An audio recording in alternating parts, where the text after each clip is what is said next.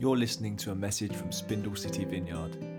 Connect with us or find out more at spindlecityvineyard.com. How are we today? Good. Doing all right. Welcome back, Lauren. The skiing's not quite as intense here, but we're glad you're home. Uh, my name is Brittany, and I'm one of the pastors on staff here at the Vineyard, and it's good to be with you this morning. We're going to continue in the series that Susanna launched us into last week. Um, so if you're joining us online, we're so glad you're here. If you're in person, it's nice to see your smiling face. And if you haven't filled out one of those Connect cards, either you know the little one that's in the seat in front of you or the digital version using the QR code, we would love for you to do that. Just helps us to know how to walk with you, right? Can't say hi to someone if you've never met them.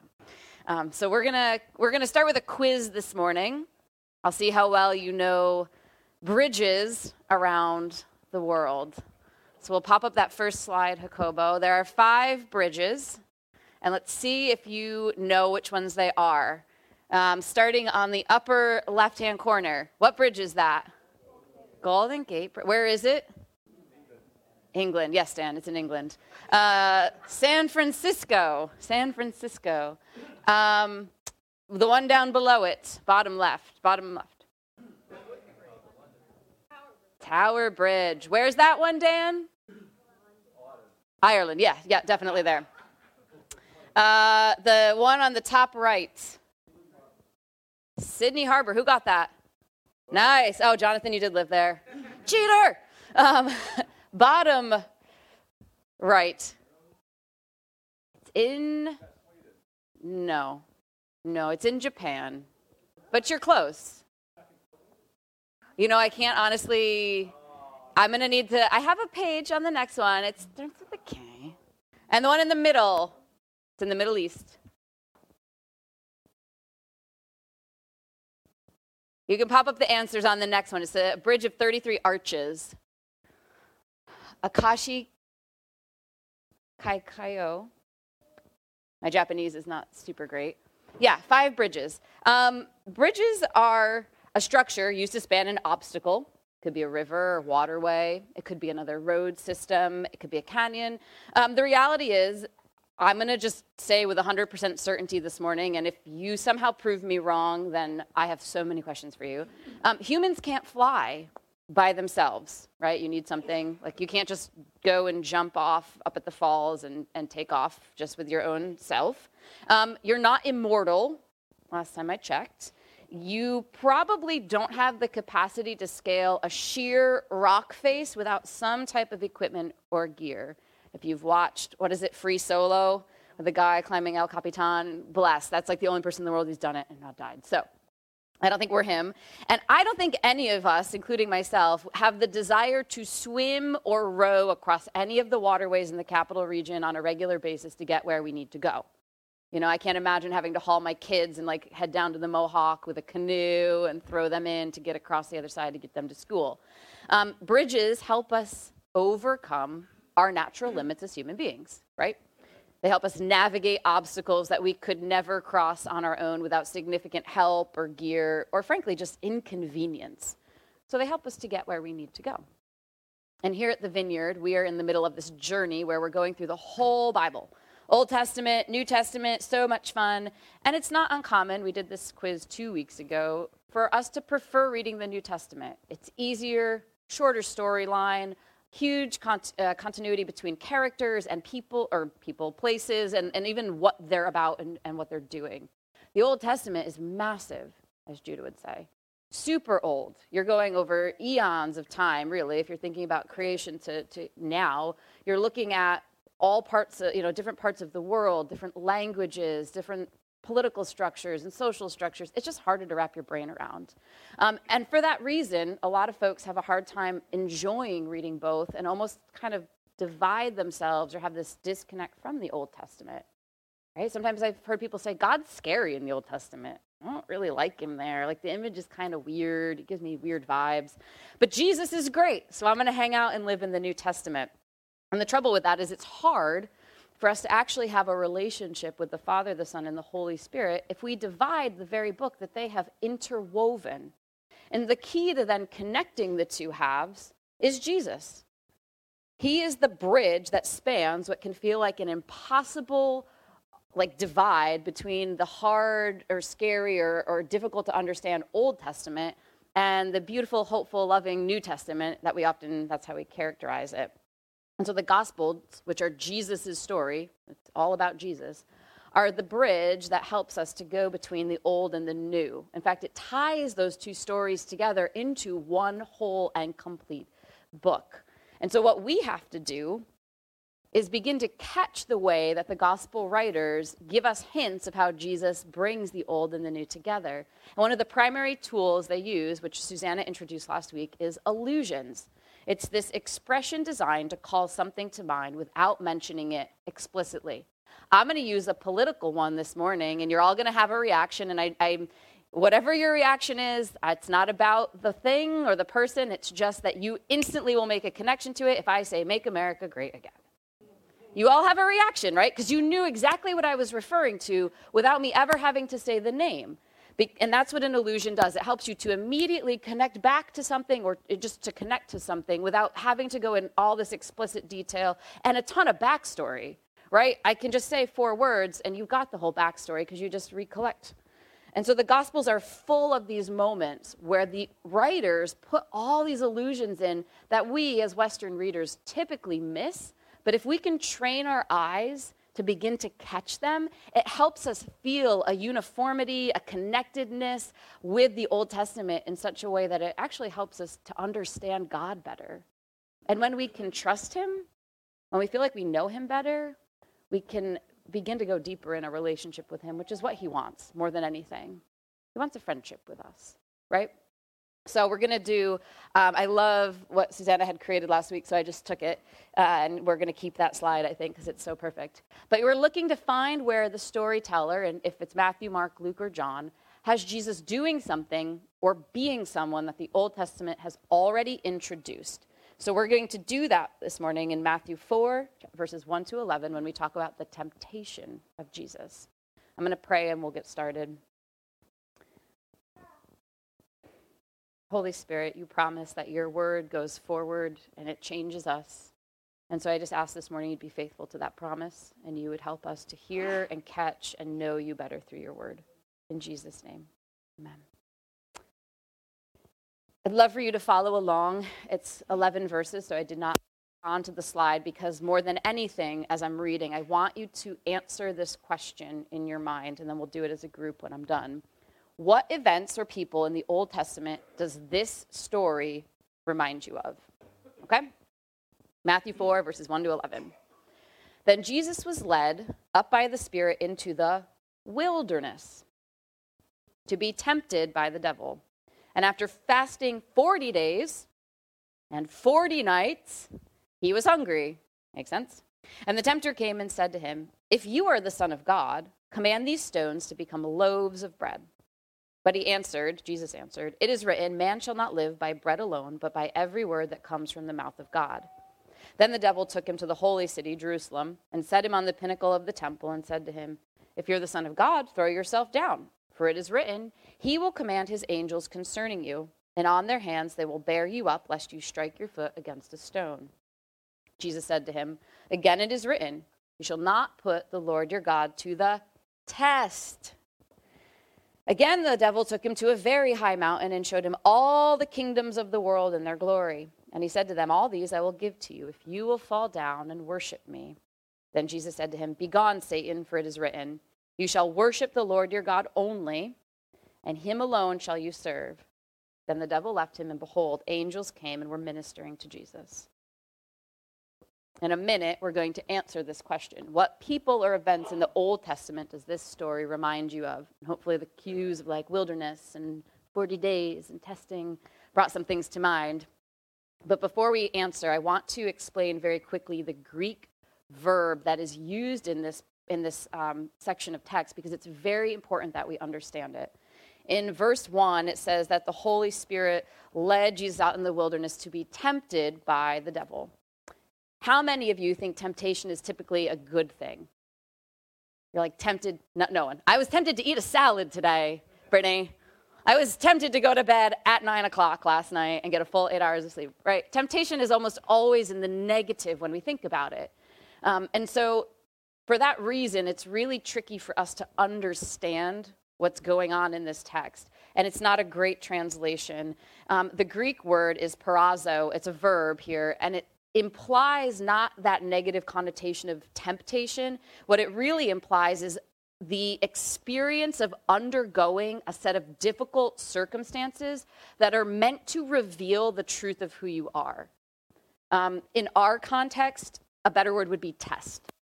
In our education system, we usually test people in theory for com- uh, comprehension, right? We use tests to uh, you know, ascertain have you learned all of the material that I've been teaching you, at least in theory?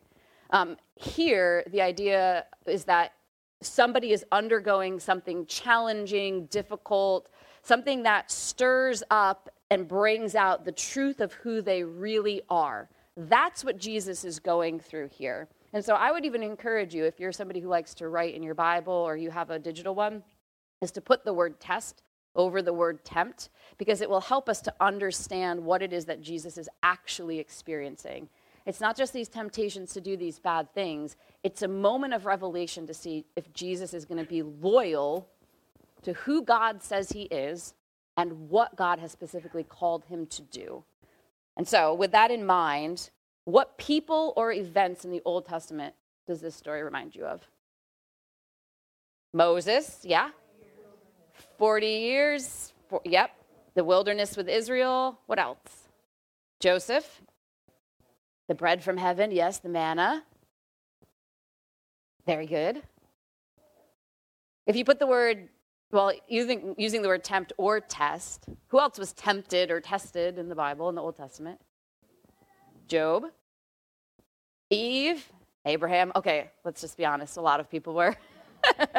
I was looking for Adam and Eve. Thank you, Kendrillin. Yeah. Any other bridges or any other allusions that you're sensing as we read this text? David, yeah, absolutely. I hadn't even thought of that one. That's solid. Yep.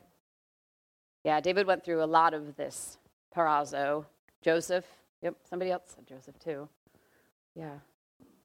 There's a lot of thematic testing, tempting, difficult circumstances to reveal the truth of who we are in the Bible.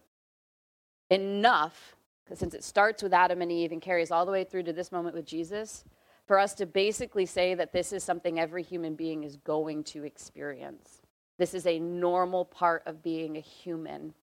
Not necessarily that, that word tempting, but it's this idea of being tested, of undergoing difficult circumstances that will reveal who we really are on the inside. Not who we pretend to be or who we say to be, but when you're under the gun, you tend to show your true colors. And that's exactly what this verb is implying here. And I'm going to just grab two this morning. I'm going to use Adam and Eve, and I'm going to use Israel in the wilderness, which includes Moses. When Israel goes into the wilderness for their 40 year trek, um, it was absolutely a test of loyalty. God says, Hey, I just saved you from slavery, and I'm going to see if you actually believe the things that I'm saying to you. I'm going to test it out to see if you're actually going to be loyal to me as my people or if you're going to bomb. And they did. And so an entire generation dies in the wilderness because they didn't trust him. Adam and Eve lived in paradise, they had everything. Life was very simple for them, and the one request was an act of simple obedience. Just don't eat that. And anyone who's ever had toddlers in their life is like, You should have said, just eat it, because then they won't want to eat it, God. If you tell them, don't do it, they're absolutely going to do it. And they absolutely did. And as a result, all of humanity has experienced the pain and suffering from that moment. And so this passage echoes back to so many places. I mean, we've got that image that Perla and Susanna both um, will be using, and Imani, where this one moment with Jesus has implications that have We've read about it over and over and over again. And that's important for us because Jesus is about to respond differently than any other human being ever has. And that's what's so significant about this moment of testing. So, what happened 40 days before this all goes down in Jesus' life? Sorry, this is going to be a really big question. John, what, Terry? Yeah, John baptized Jesus. Yeah, we just read about that with Susanna last week. Baptism is usually a pretty significant moment for someone, right? They've made the decision to follow Jesus, and so they are going public. That's what baptism is it's this public declaration of a private moment. I've given my life to Jesus, or it's kind of like changing your citizenship at that moment when you go and you take the vow to become a citizen of the new country. That's what baptism is. It's that public declaration, like, I've chosen to make Jesus my king. I am his citizen now. And so he's coming off of this super profound spiritual moment because at Jesus' baptism, God speaks out loud, which is kind of a big deal. He says, This is my beloved son. Good, good recollection from last week, guys. And so Jesus' baptism isn't just a moment of surrender, it's actually also a moment of commissioning, where Jesus is called by God, my son. And what he's about to do is then embark on the specific role that the Son of God has come to do, which is redeem or save the entire world. And so when God declares Jesus' identity in this moment of his baptism, it changes the course of Jesus' life. He's a normal dude up until this point. He's a carpenter. He has a family. He has a boring week, just like you and I. There's nothing miraculous about him other than his birth, which is shrouded with a lot of judgment, if we're being honest, because people just think mom and dad got busy before they got married. And so for Jesus, his baptism moment is really profound because it launches him into the ministry that God has called him to. It's the changing course. And just like the rest of us, when God says something profound to us, it's really cool and also really scary at times. And so we tend to wrestle. God, did you just say that to me? What are all the implications of me saying yes to you? I'm going to have to give up that job. I'm going to have to move. You're asking me to empty my bank account for that? I can't talk to that person anymore? It's normal for us to wrestle when God speaks, and we think that that's weakness or something. But Jesus has this same moment. He goes like Moses, I don't know who said Moses, he goes like Moses into the wilderness. Moses went into the wilderness with Israel and spent 40 days praying on the mountain for them. Jesus gets launched into this new job. He gets a new job. And essentially, we're led to believe he goes to pray or intercede for 40 days for Israel to get ready for the work that's about to happen. And what we're watching in this testing moment is deeply human. We're watching Jesus wrestle with the cost of what God has called him to. You ever think about that? Jesus wrestles. We see it in other parts of scripture, but we often just, well, he's like God and human, it's fine. Like, no, guys, Jesus knows what it's like to wonder about the cost of this to think about it and to come to grips with the reality of what God is calling him to do. And that moment, I wouldn't even call it a moment of weakness, just a moment of humanity, is when the tester comes in. And Satan is not a proper name. Everyone's Bible capitalizes it like it is. Satan is uh, essentially means accuser or opponent. Um, and you'll find that in it's tucked throughout the book and sometimes it's personified in a way where it sounds like it's a human but in the in genesis it's a snake and the idea is not that evil is like this literal singular human being but that it's a form a mysterious reality that has moved throughout the creation of the universe. The bible is not entirely clear about where it came from and its origin story. People have tried to piece texts together and not particularly well. Um, and the Bible doesn't really care that we know where it came from, just like suffering. What the Bible wants us to know is what God's doing about evil, what God's doing about this mysterious force that hates life, that hates what is good, that hates humans made in God's image, and is actively working to get us to doubt who we are and our purpose and God's goodness, anything it can do to lead us towards death. And that is exactly what it is trying to do here. We're going to go through the three questions because they matter. They're really specific. The first is if you, Jesus, are the Son of God, command these stones to become loaves of bread. Peirazo, a set of difficult circumstances that reveal the truth of who you really are. What is evil testing Jesus with in this question? What is it trying to get him to doubt?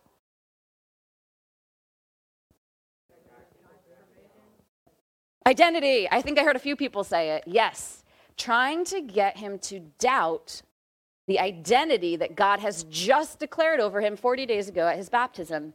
If you are the Son of God, and it's like, well, wait a minute, didn't he just say, I am his beloved Son? But that's the first thing that evil goes after, and it's the same for us. I won't say it like every single time, but I would venture nine times out of 10, the first thing that's going to come into your mind, the first whisper when things get hard, is going to be about your identity. Evil's first play is almost always a question. Look at Genesis chapter 3 when, God, when, the, um, when the snake goes to Eve. Did God really say? Hmm. Did he really mean that? Are you actually, did that really happen? Is your healing genuine? Did you really get freedom? Are you really saved? The enemy loves to create doubt. He loves to take what is true and cast all sorts of confusion around it. Jesus, why are you going hungry in the desert if you're God's kid? Just tell these stones to become bread. Why are you suffering if you're God's? Shouldn't life be simple? Evil tries to take what is true about ourselves, about God, about reality, and create room for doubt, and it often does it by pointing out our circumstances. The places where you're struggling the most. Well, if you're really God's kid, what's going on with that?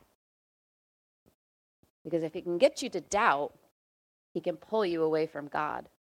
We need to understand this. Doubt is not evil. Just like any of the other random thoughts that pop into your mind on any given day. And I know that they're not all pure and holy. That's why there's passages in Philippians. Doubt's no different than any of those. It's going to happen, it's going to come into your mind. It's what we do with it that allows it to either become irrelevant or actually something that we would call sin. If we embrace those doubts as true and we make them our new reality and we turn away from what God has said is true, that's when it becomes sin. What Jesus does is responds with the word of Moses instead of embracing what the enemy is saying to him in this moment. He recalls Deuteronomy 8, verses 2 to 3. Remember how the Lord God your God led you through the wilderness for these 40 years. Listen to this part humbling you and testing you to prove your character and to find out whether or not you would obey his commands. Yes, he humbled you by letting you go hungry and then feeding you with manna, a food previously unknown to you and your ancestors. He did it to teach you that people do not live by bread alone or bread only, Rather, we live by every word that comes from the mouth of the Lord. And what Jesus is saying back to evil through this verse is that my circumstances do not define my identity as God's kid.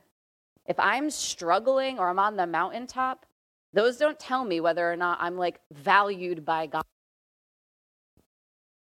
I am valued by God simply because he says so.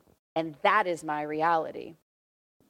My worth, my flourishing, my survival is not just with bread and water and shelter and clothing. I live, I truly live as a human being because of what God has said about me.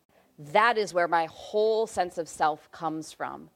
And that's not worth a little bit of bread right? You can destroy my body. My soul is what matters the most. And so the enemy's like, fine, we'll try it again. And he says, This time, if you are the Son of God, throw yourself down, for it is written, He will command His angels concerning you, and on their hands they will bear you up, lest you strike your foot against a stone. What is evil challenging Jesus with in this question? Not a trick question. Guys. Identity. Woo! Thank you, Jonathan.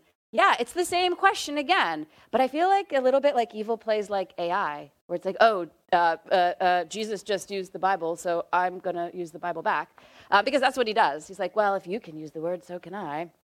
And he takes Psalm 91, which is a poem known to talk about God's trust and his love and his faithfulness to us, and it twists it just a little bit. It says, if God really loves you, Jesus, if you're really his son, he'll prove it to you by protecting you from doing something pretty stupid, just, just jumping off a building, right? Like, okay, if God is good, Jesus, and you're his kid, he's not going to let bad things happen to you. He's not going to let something disrupt your life. That wouldn't be good, right? That wouldn't be loving. That wouldn't be kind. If God was good, he wouldn't let you suffer.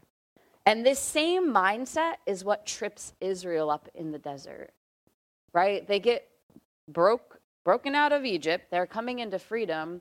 God's providing for them left and right, but it's never enough for them.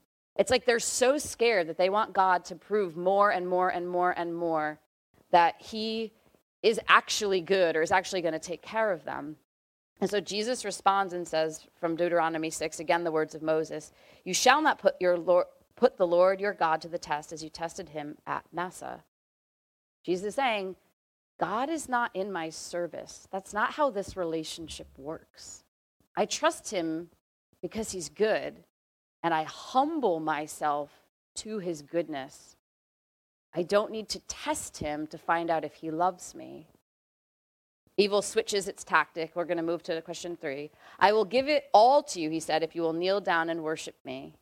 It realizes it can't disrupt Jesus' identity. Like he's solid and secure, he's the Son of God, and evil's like, fine, all right, so now, what does he go after? He's going after loyalty. That's good, Jonathan. That's definitely the underlying thing. There's something really specific in this question. Yes, his calling, his identity as the king. And evil saying, We know you're the king of kings. We know you've come to do this. He's trying to get Jesus to wrestle with the how. How will you become king, Jesus? Do you want to struggle and suffer? Are you sure you want to die? I can give this to you right now. Evil makes a really bold offer, which should remind us of something. Evil is saying that it has major influence over how this world operates. There is no political system, no government chosen by God, right? Evil has infiltrated everything. And it is trying to say, Jesus, you are going to be king. But you don't want to have to give up everything. Just worship me and I'll give it all to you. Because evil tries to disrupt our vocation, our calling, our destiny by giving us cheap, easy alternatives. Oh, you want to be healthy? Well, you know the path, but like, just do this instead. Or, oh, you're, you're lonely and you know you should wait till you're married to have sex, but like, what's one or two times? It's not really like that big of a deal. Or, you know, you're trying to stay sober, but like, your friends are all going to the bar. Like, what's one time going with them? You're going to be fine. The enemy doesn't want you to be healthy and whole and complete, ever. And he will constantly whisper in your ear little subtle things that say, hey, it's hard. Life's hard following God. Just take a break, kick back. Maybe He doesn't even love you that much. Are you sure you're the son, the daughter? He loves to whisper in our ears. But this is the moment that the battle is over. And I promise, Dan and Imani, I will do this in four minutes. I promise, I see. Jesus responds again with the words of Moses from Deuteronomy 6 You must fear the Lord your God and serve him. When you take an oath, you must use only his name. Tell me again, what is the purpose of peirazo or testing in the Bible? Reveal identity. Yeah. Reveal the truth of who you are. Do you believe what God says about you? Do you believe what he has called you to do? Jonathan said before, loyalty. Are you loyal to God? That's what testing is all about. It's discerning our loyalty. Is it more to me or is it more to King Jesus? And in this moment, Jesus is the first human who actually succeeds at being a human by staying loyal to God and honoring his God given identity and his God given vocation. Since Genesis, we've been waiting for this moment. Every human being is like, yeah, no. Yeah, meh. Sometimes yes, sometimes no. Jesus is the first person who point blank looks down the line and says, I yield myself entirely to the king. And because of this, let's go back to that word from Deuteronomy 8. And remember how the Lord your God led you through the wilderness for these 40 years, or in, our, in Jesus' case, 40 days, humbling you and testing you to prove your character and to find out whether or not you would obey his commands. Jesus, in this moment, is worthy of his calling as king. This is the moment where then he is going to go out and start doing miracles. He's going to go start calling disciples. He's going to start teaching with authority. He has shown himself worthy by showing himself humble to, the, to God. He has proven his loyalty to the King of Kings and said, It's your way, not mine. And this is what drives evil away. Catch that. Trusting God is what drives evil away. You know what's interesting about this story? No one else was there. How did it end up in the Gospels? Jesus clearly had to have reiterated it to his friends. And it was significant enough that three of the four of them were like, I think I'm going to write that story down. That was really good, Jesus. And I think it's because Jesus knew something that we prefer not to talk about. The same voices that attacked him will attack you. The same voices that whispered in Jesus' ear are absolutely going to whisper in your ears and my ears. How many of you have had a powerful moment with God and shortly after you felt like your life was unraveling? It could have even been getting here this morning. after your baptism, after a significant moment of surrender, the moment you gave your life to Jesus, you go home and all of a sudden it's like World War III. It could have been after a major breakthrough. There is something about us defining our loyalty that the enemy immediately comes in and says, Are you sure you want to do that? Did I do? Okay, I'm sorry. Carrying on. we are all going to be tested and we're all going to either pass or fail. There is no in between. You can't get a C. It's either an A or an F because you're either loyal to God or you're not, right? It's not like there's an in between space. And so the question then is do you know what to do or say when those voices come into your mind? This is the last bit. I want to be really careful that we learn. I think this is a, people have talked about this part of this message or this text a ton. Like, just repeat the word of God. Yeah, just repeat the word of God. We like to get into our humanity and have this battle when these whispers come in where we're like defining it or talking back from our own sense of what's right. Well, yeah, I think I am the I am the kid of God. Jesus doesn't have a human to spirit conversation with evil. It's a spirit to spirit conversation with evil because the only thing he says back to him is the word of God. He says, "I can't I can't be bothered to try and go to toe to toe with you. I recognize your authority in this world. I don't honor it, but I recognize that you have power. The only power that overcomes you is God's. And so that's where I put my anchor. That's where I put my flag. We need to understand that when those whispers, Am I really God's kid? He really ask me to do that? The only thing we should say back to him is the word. And then leave it. You don't have to have a conversation with evil. We leave it. This is discipleship 101. This is how we survive as followers of Jesus because we will be tested. We will have things whisper in our ears all the time. If you'd like to stand up, we're going to move into ministry time now. and we're going to do something a little, a scooch different. Usually we'll, um, we're going to, we'll wait on the Holy Spirit because that's is, is his, and, and that's important. But instead of just um, kind of offering a couple things to pray, this morning we're going to do something really simple and we're just going to confirm who we are in Christ. And so I encourage you to do this, whether you're a follower of Jesus or not. And if you don't want to do it, that's totally fine. You can sit back and relax and have a lovely next couple of minutes as we rest. But Holy Spirit, we are in awe of your power and your grace.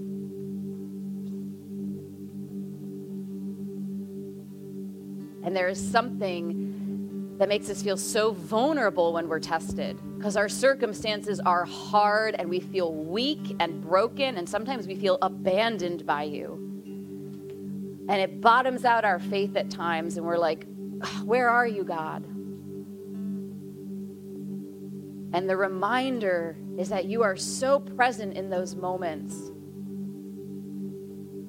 calling us to stay loyal, calling us to stay faithful,